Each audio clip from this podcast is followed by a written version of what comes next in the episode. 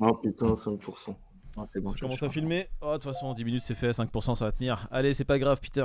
Je joue sur la corde. courage, Peter. 5%. Courage. On va voir si tu seras là tout le reste de l'émission. Si t'es pas là, le reste de l'émission, pas grave. Bonjour à tous et bienvenue au Café du Coin. Aujourd'hui, nous allons parler d'une chose majeure que l'on voit se produire pendant le live de cette émission, euh, pendant que c'est en train de tourner. Le Bitcoin qui fait une mèche au-dessus de 29 200. Il faut savoir que la dernière fois que le Bitcoin a été aussi haut, c'était le 24 mars. Il a été refoulé aux alentours des 29 400. Il était juste un poil au-dessus. Et là, on va voir si durant cette émission, il va pouvoir dépasser ce plafond de verre qui s'était créé. Et ça serait intéressant d'en parler. On va vous expliquer peut-être aussi pourquoi on voit ce surge. On va également parler de FTX et de sa gestion calamiteuse. Là, c'est officiel. Apparemment, euh, c'était pas une gestion juste calamiteuse, c'était épouvantable.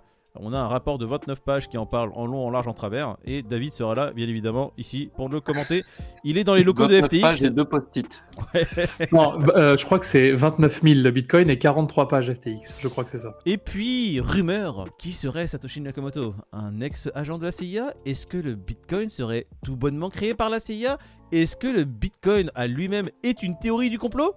Eh bien, nous en avions déjà parlé, messieurs, il me semble, il y a quelques mois déjà, oh sur la chaîne, où on avait fait une théorie alambiquée, on avait vraiment mis des gros disclaimers pour que les gens sachent qu'on allait chercher très loin dans nos cerveaux euh, une théorie peut-être plausible, mais très drôle, où on avait dit que oui, peut-être que le Bitcoin est euh, créé par la CIA pour mettre en place une monnaie numérique qui à terme pourrait être contrôlée par les États et les gouvernements, une sorte de cheval de Troie en fait. Hein. S'ils ont créé le Bitcoin, imagine bien qu'ils en ont et qu'ils pourront le contrôler à terme, tu vois. Le wallet de 1 million euh, qui est bloqué, Satoshi Voilà, c'est ça l'idée, c'est que l'attaque des 51%, là pour le coup, elle pourrait tenir la route. Mais euh, pourquoi il y a toute cette théorie du complot là concernant la CIA et pourquoi le journal du coin en fait un article aujourd'hui, machin?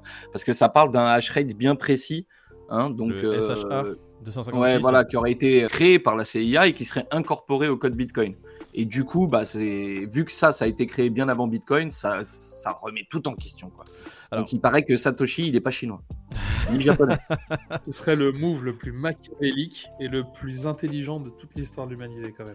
Ah, ce serait sale, mais ce serait tellement intelligent, ce serait tellement bien mené. Alors, on va faire la genèse pour les viewers qui nous écoutent parce que c'est vrai que quand tu regardes ça, on dirait un thriller haletant. Alors, il faut savoir que. il y a eu le Big Bang déjà. Ensuite. Non, l'algorithme SHA 246 euh, avait été créé initialement apparemment par la NSA, donc la National Security Agency, pour euh, avoir un système décentralisé et totalement anonymisé pour ses agents.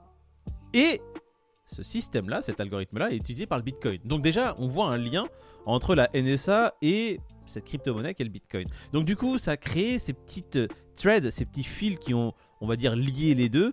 Et il en, fallait pas plus. Voilà, il en fallait pas plus. Il a aussi eu ce fameux post qui a été réalisé il y a maintenant 11 ans, où tu voyais bah, le créateur, euh, enfin Gavin Andresen, qui disait qu'il allait euh, faire un meeting avec euh, la CIA et il n'a jamais été revu depuis.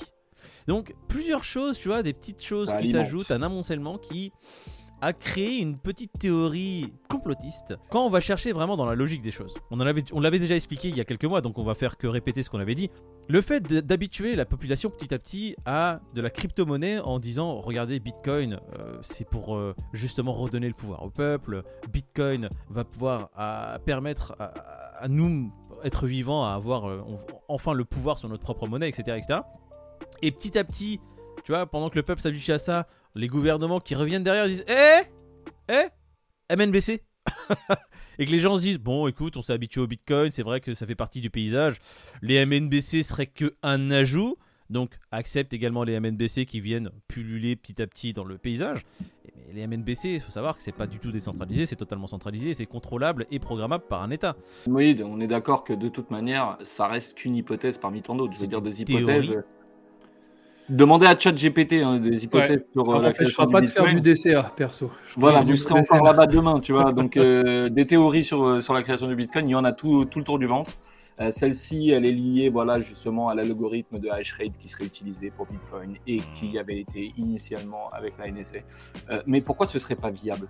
Combien de technologies sortent d'abord du militaire, de trucs, et qui sont reprises en partie, tu vois, dans la vie courante, et que ça.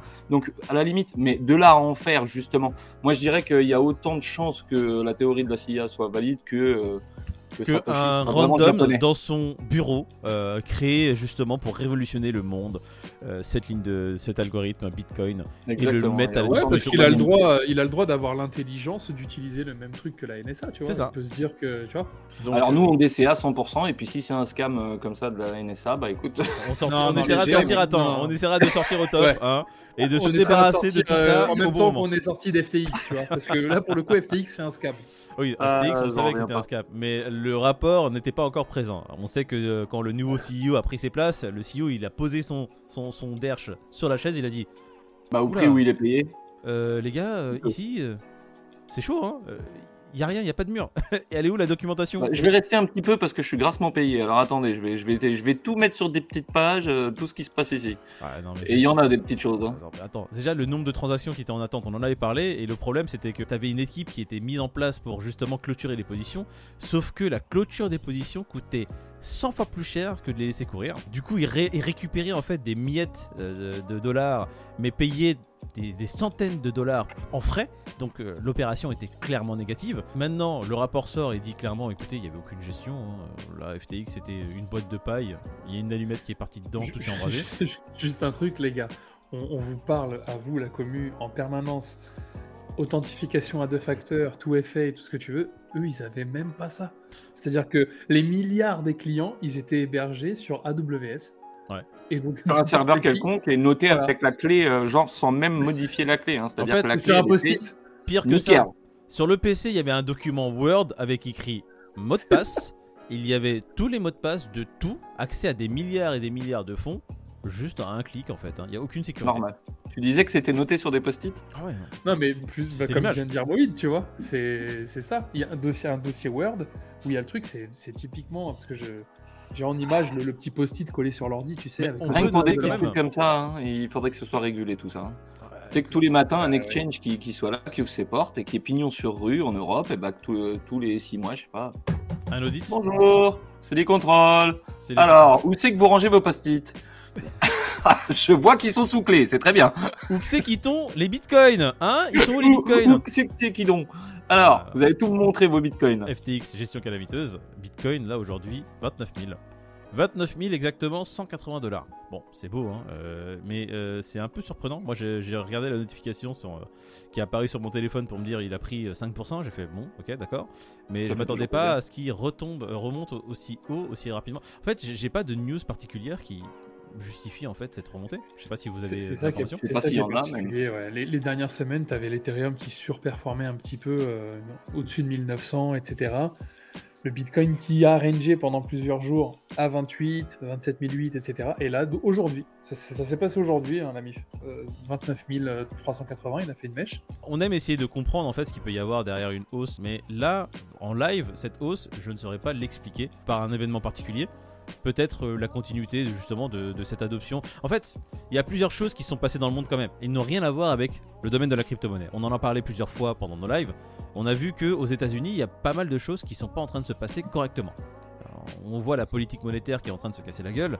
On a vu plusieurs banques euh, qui se sont malheureusement cassées la gueule. Le Bitcoin, maintenant, il peut être vu vraiment comme une source de refuge par plusieurs personnes et plusieurs investisseurs. Et même des entités maintenant euh, qui sont assez grosses comme les entreprises. Est-ce que c'est pas tout simplement les gens qui sont déjà là et qui continuent de ces genres un peu plus Genre, je te dis une bêtise, tous ceux qui ont des wallets actifs aujourd'hui et qui en avaient un, bah maintenant ils en ont deux, voire ah, trois. tu, tu Parce que, tous les événements mhm. bah, font en sorte que tout le monde, justement, y croit de plus en plus. En tout cas, mais ceux qui sont déjà là, si tu veux. Tu, m'avais dit tout à l'heure qu'il y avait euh, une limite de wallets euh, dans le monde qui avait été atteinte, qui était assez grosse quand même. on n'est pas loin du million de wallets qui possèdent au moins un bitcoin. Un BTC. tu sais ce que ça veut dire C'est un record absolu. Il y a 21 millions de bitcoins dans le monde, ça veut dire qu'il y a déjà un million de wallets qui ont au moins un bitcoin. un bitcoin. Donc Sachant que dans les 21 millions, alors euh, ça c'est aussi à rappeler, il y en a déjà 1 million qui est sur le portefeuille de Satoshi Nakamoto qui ne bouge pas depuis des années. Et il y a grosso modo, je vais grossir le trait même si ce n'est pas exactement ça, considérer 1 million de bitcoins perdus dans la nature avec des gens qui ont oublié leur seed, qui ont oublié leur, leur, mot de passe, qui ne savent plus les récupérer. Donc disons que euh, sur ces 21 millions, il n'y en a que 19 millions encore de, de, de, viables. Sur ces 19 millions là, il y en a 1 million sur des wallets qui sont au moins un bitcoin. C'est quand même incroyable. Sans compter ceux qui en ont beaucoup plus. Hein attention. Hein. Donc, euh, ce qu'il en reste, là, on ne sait pas combien il en reste, mais les gars, euh, maniez-vous. On peut aussi parler de cette accélération du détachement des États-Unis de la part des autres pays européens, de, enfin, de, pays européens, de l'Europe, de l'Afrique et de l'Asie. Je vois vraiment des gens qui ne veulent pas forcément rester investis aussi massivement sur ce marché-là et qui diversifient leurs investissements en investissement peut-être une partie, comme on a dit, dans, sur le Bitcoin ça pourrait expliquer cette hausse continue. Je te rejoins en tout cas. non, à voir. Euh, la, dédollarisation, euh, ouais, peut-être que les gens commencent à se rendre compte que faut peut-être se tourner vers autre chose. Bah, mais il n'y a pas que le Bitcoin, il y a l'Ethereum, il y a le BNB, il y a le XRP, les gars. Non, mais attends, après, on va pas parler que de ça. Il y a aussi l'or, il y a aussi euh, les autres valeurs boursières. Mais le Bitcoin, maintenant, j'ai l'impression, fait partie du panel d'investissement qui devient un peu mainstream dans le monde. Ce qui est bien. Enfin, je sais pas, si c'est ça, c'est bien. on va parler quand même euh, des autres prix, comme tu as dit. Ethereum 1897, on est presque à la barrière de Ouais, voilà, c'est bon, c'est bon, 1900. 314 dollars pour le BNB. Et XRP toujours au-dessus des 50 centimes, les XRPistes. Hein Vous êtes heureux? Il se maintient à 50 centimes. Le sang de la veine, il est là. le sang de la veine. le sang de la chaîne Café du Coin. On sait très bien que c'est vous qui faites vivre le sang de la chaîne.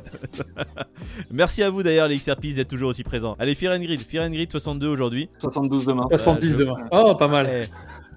C'est ce que j'allais dire. À combien le Fear and Grid demain avec cette montée du Bitcoin au-dessus des 29 000 70. 70 72 pour Pete. 72, ouais.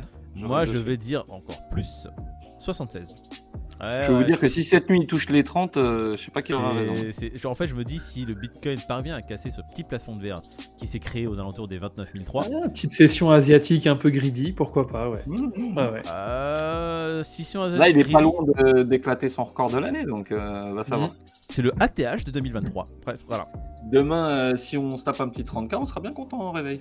Ouais, moi je serais heureux. C'est vrai que le bear market a assez duré et que les prix du Bitcoin en dessous des 25 et même en dessous des 20, comme on l'a connu depuis maintenant très très longtemps, ça devenait un peu pénible. Il faudrait voir un petit ATH histoire de, se débarrasser de certains projets qui sont devenus long terme parce que c'était des gros boulets. Allez euh, Shitcoin de la semaine, on, annonce que ce sera à partir de lundi prochain parce que le live euh, n'a pas eu lieu ce dimanche. On n'a pas donné la réponse? Non. Non, on le donnera jeudi. prolongé de quelques jours, non Shitcoin de la semaine, elle apparaît. Vous pouvez participer encore jusqu'à jeudi. Voilà. C'est le même. Allez-y. Vous avez jusqu'à mercredi 23h59, les amis. Ah oui, les gars. jeudi, c'est jeudi. Hein. Bon, on se voit, nous, euh, demain matin, même heure? Si Dieu veut. Euh, non. Allez, merci. Allez, super. Merci, Peter.